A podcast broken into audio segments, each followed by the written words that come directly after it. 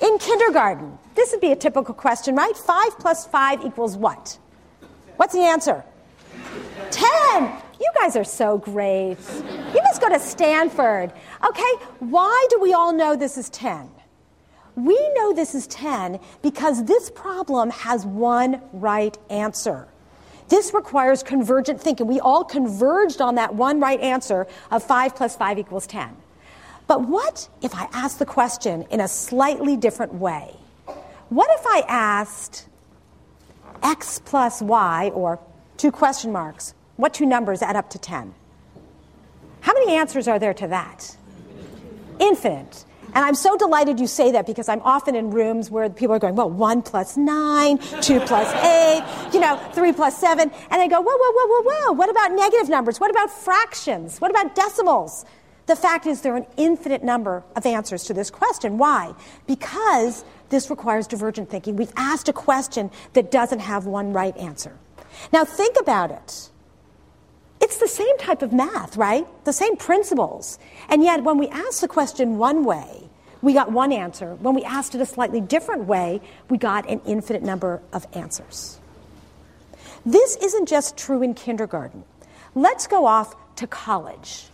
Maybe somebody can tell me, recognize this place. Anyone know what school this is? It's in the UK. It's very old. Oxford, yes. Here we are at Oxford. And at Oxford, they do something that is totally brilliant. In order to get into one of the colleges, All Souls College, you have to answer the one word exam. Now, this doesn't mean that the answer is yes or no or black or white. The question is one word. And it'll be a word like integrity, or water, or bias, or innocence. And you are given three hours to write using that one word as a prompt. Now, first of all, how many of you would like to take that type of exam? Great. I actually love that because most people find that kind of scary and intimidating. What does this type of exam teach, t- teach the people who read your answer? What does it tell them? It tells them how you think, how you connect and combine ideas, how you can sort of draw a line through all of your experiences and your knowledge to create some integrated story. It's about seeing how creative you are. The second rule or tool is to connect and combine things. Now, what do I mean? Well, let's see. Do we have any scientists in the room? Trade is to creativity as sex is to biology. What the heck am I talking about? Well, let's look at this picture. What do we have here? Some chromosomes. What are these chromosomes doing here? They're having sex. Okay. you guys are all grown They're replicating here, right? And what's happening? What's happening over here? What is it called at this place? Crossing over, right? Look what's happening. The blue chromosome and the red chromosome are actually swapping information. And this is some of the most interesting things that happens in biology because you get this amazing recombination of the information from the different chromosomes and they combine with each other. Now think about it. This is like crossing over in the real world. Imagine that you're walking on this path and you're being incredibly observant, paying attention to everything. And then you come across someone walking down this path. If you talk to them, engage with them, learn what they've seen, learn what they know, all of a sudden the breadth of your knowledge expands exponentially, right? This is why places in the world like ancient Alexandria or San Francisco or London or New York or pick any major metropolitan area where people come together from all over the world. That's where you see amazing innovation. Because you're getting this incredible connecting and combining of ideas and cultures and thoughts and foods and language, and that's where interesting things take place. Now, how do we teach ourselves to do this in our everyday life? How do we teach it? It's very simple, actually. One of my favorite ways is to use metaphors. I am a huge believer that metaphors are the key, a key to creativity.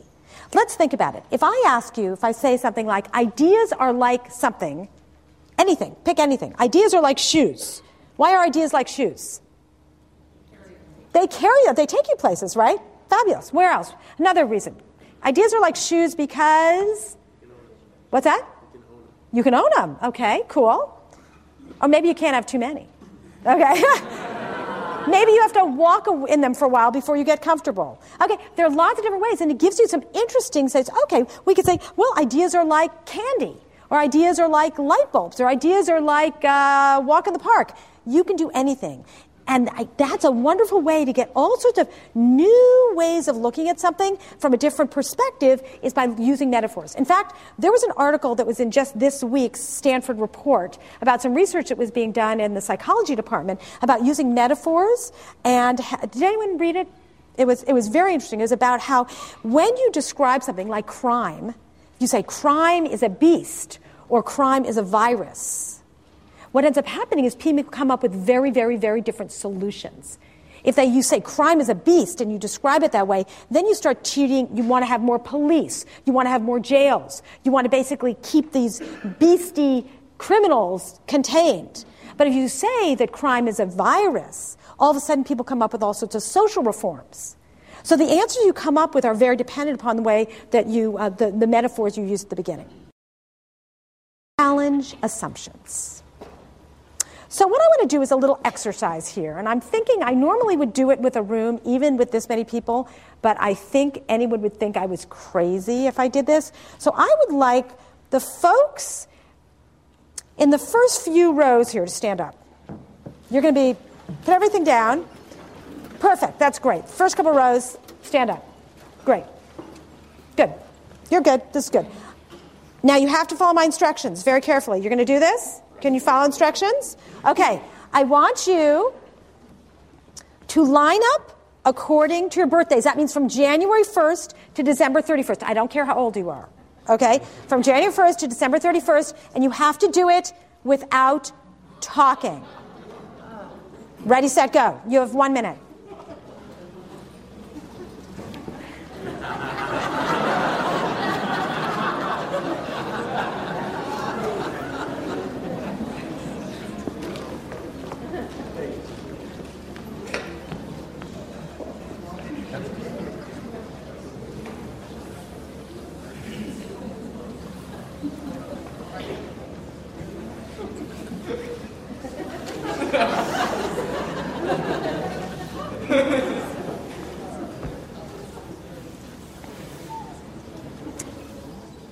20 seconds.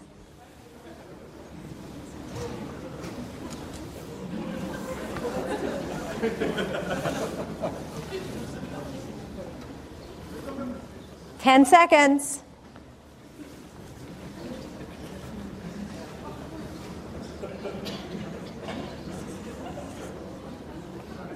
Nine, eight, seven, six, five, four, three, two, one. Okay, great.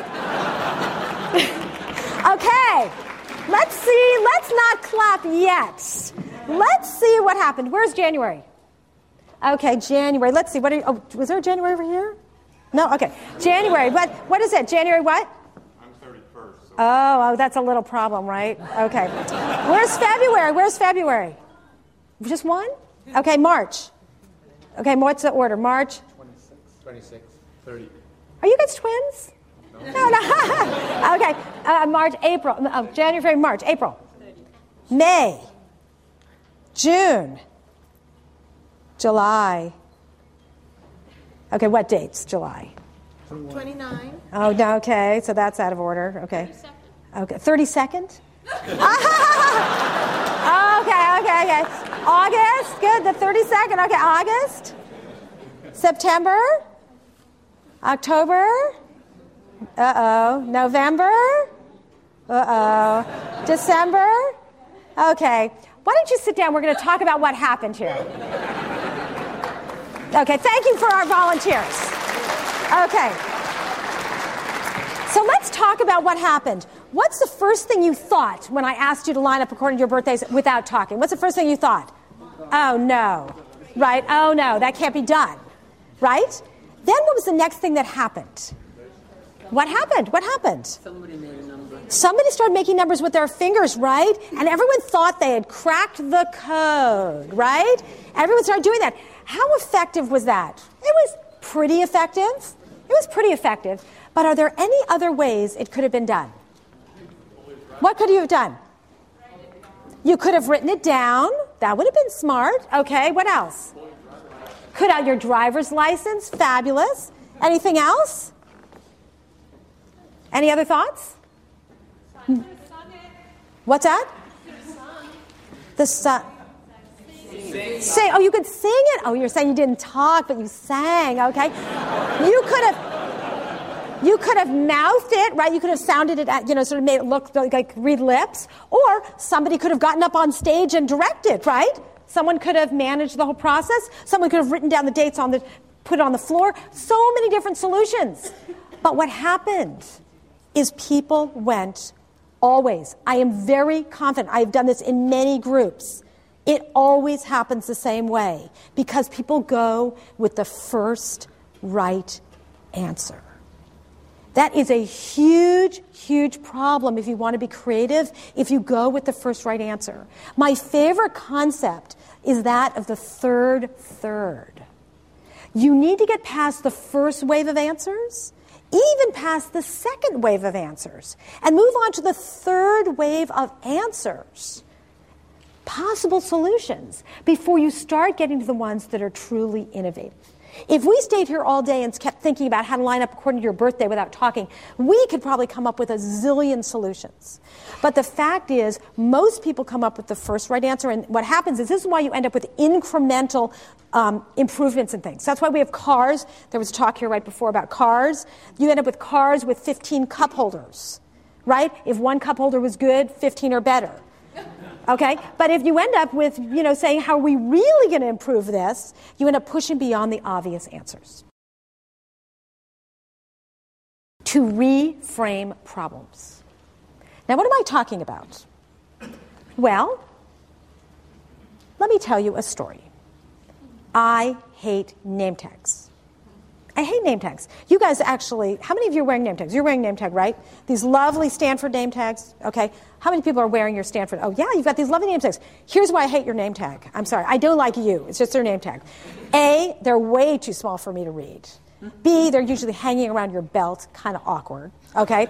They're often flipped over, so I can't read it, okay? And they certainly don't have the information I really want to know about you.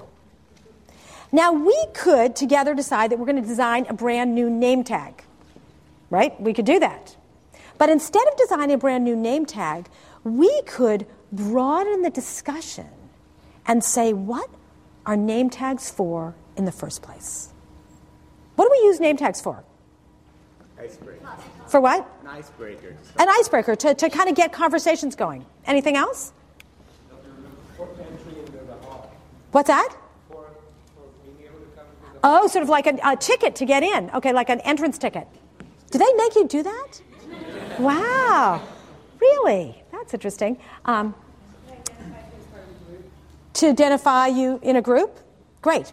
So instead of asking you to design a new name tag, what if we decided that we were going to design a brand new introduction device? Oh, all of a sudden, the frame of possibilities opens up. What kind of ideas would you come up with if you were going to design an introduction device? Hats. A hat, the great idea. Where, in fact, then you solve the problem. It's not hanging around your. Maybe you have a hat that has some sort of marquee on it with information, you know, kind of about you, and it's sort of I go up and I can get kind of this ever-changing display of information. What else? iPhone app. An iPhone app. I can have an iPhone app that when I get near you, it tells you, do you have something? Does something do that? Not yet. Not do. Okay, who's going to do that? We got. Okay, how many Stanford students? Okay, well, you go up and it actually maybe tells you who you know, who, who's in the same social network, who went to school with you. That'd be pretty cool. Any other ideas? I kind of like the idea. I kind of want a T-shirt or a shirt that is the name tag, and it's got printed with all sorts of information about someone.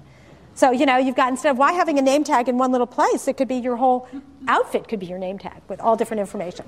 So the fact is, this is a big problem. People frame problems way too narrowly. For example, if I asked you to design a bridge, any engineers here? Architects, engineers? Fabulous. If I asked you to design a bridge, you'd design a bridge for me. But you could turn around and say, why do you need a bridge in the first place, right? And you might say, I say, well, I've got to get to the other side. And you go, oh, you want to get to the other side? How, what other ways are there to get to the other side of a body of water besides a bridge? A cannon, that's a good idea, right? You can take a boat, you can have a tunnel, you can have a hot air balloon, you can even have a cannon. The fact is, that's a perfect example where, you know, if you ask, if you don't ask a broader question, you end up with a very limited set of options. So let me tell you a, an example of this. Um, the United States spent zillions of dollars designing a pen to write in space. Right? I mean, they figured these astronauts are going to be in space, there's no gravity. How are we going to write? If we don't have a pen that, does, that, that is, can write when it's upside down in zero gravity, they spent millions of dollars designing this pen. You can buy this. I bought, went online and got this picture. I did not make it up. You can go, go buy the Fisher Space Pen. The Russians asked the question a little differently. They said, instead of how do I design a pen to write in space, they asked, how do I write in space? And what did they come up with? A pencil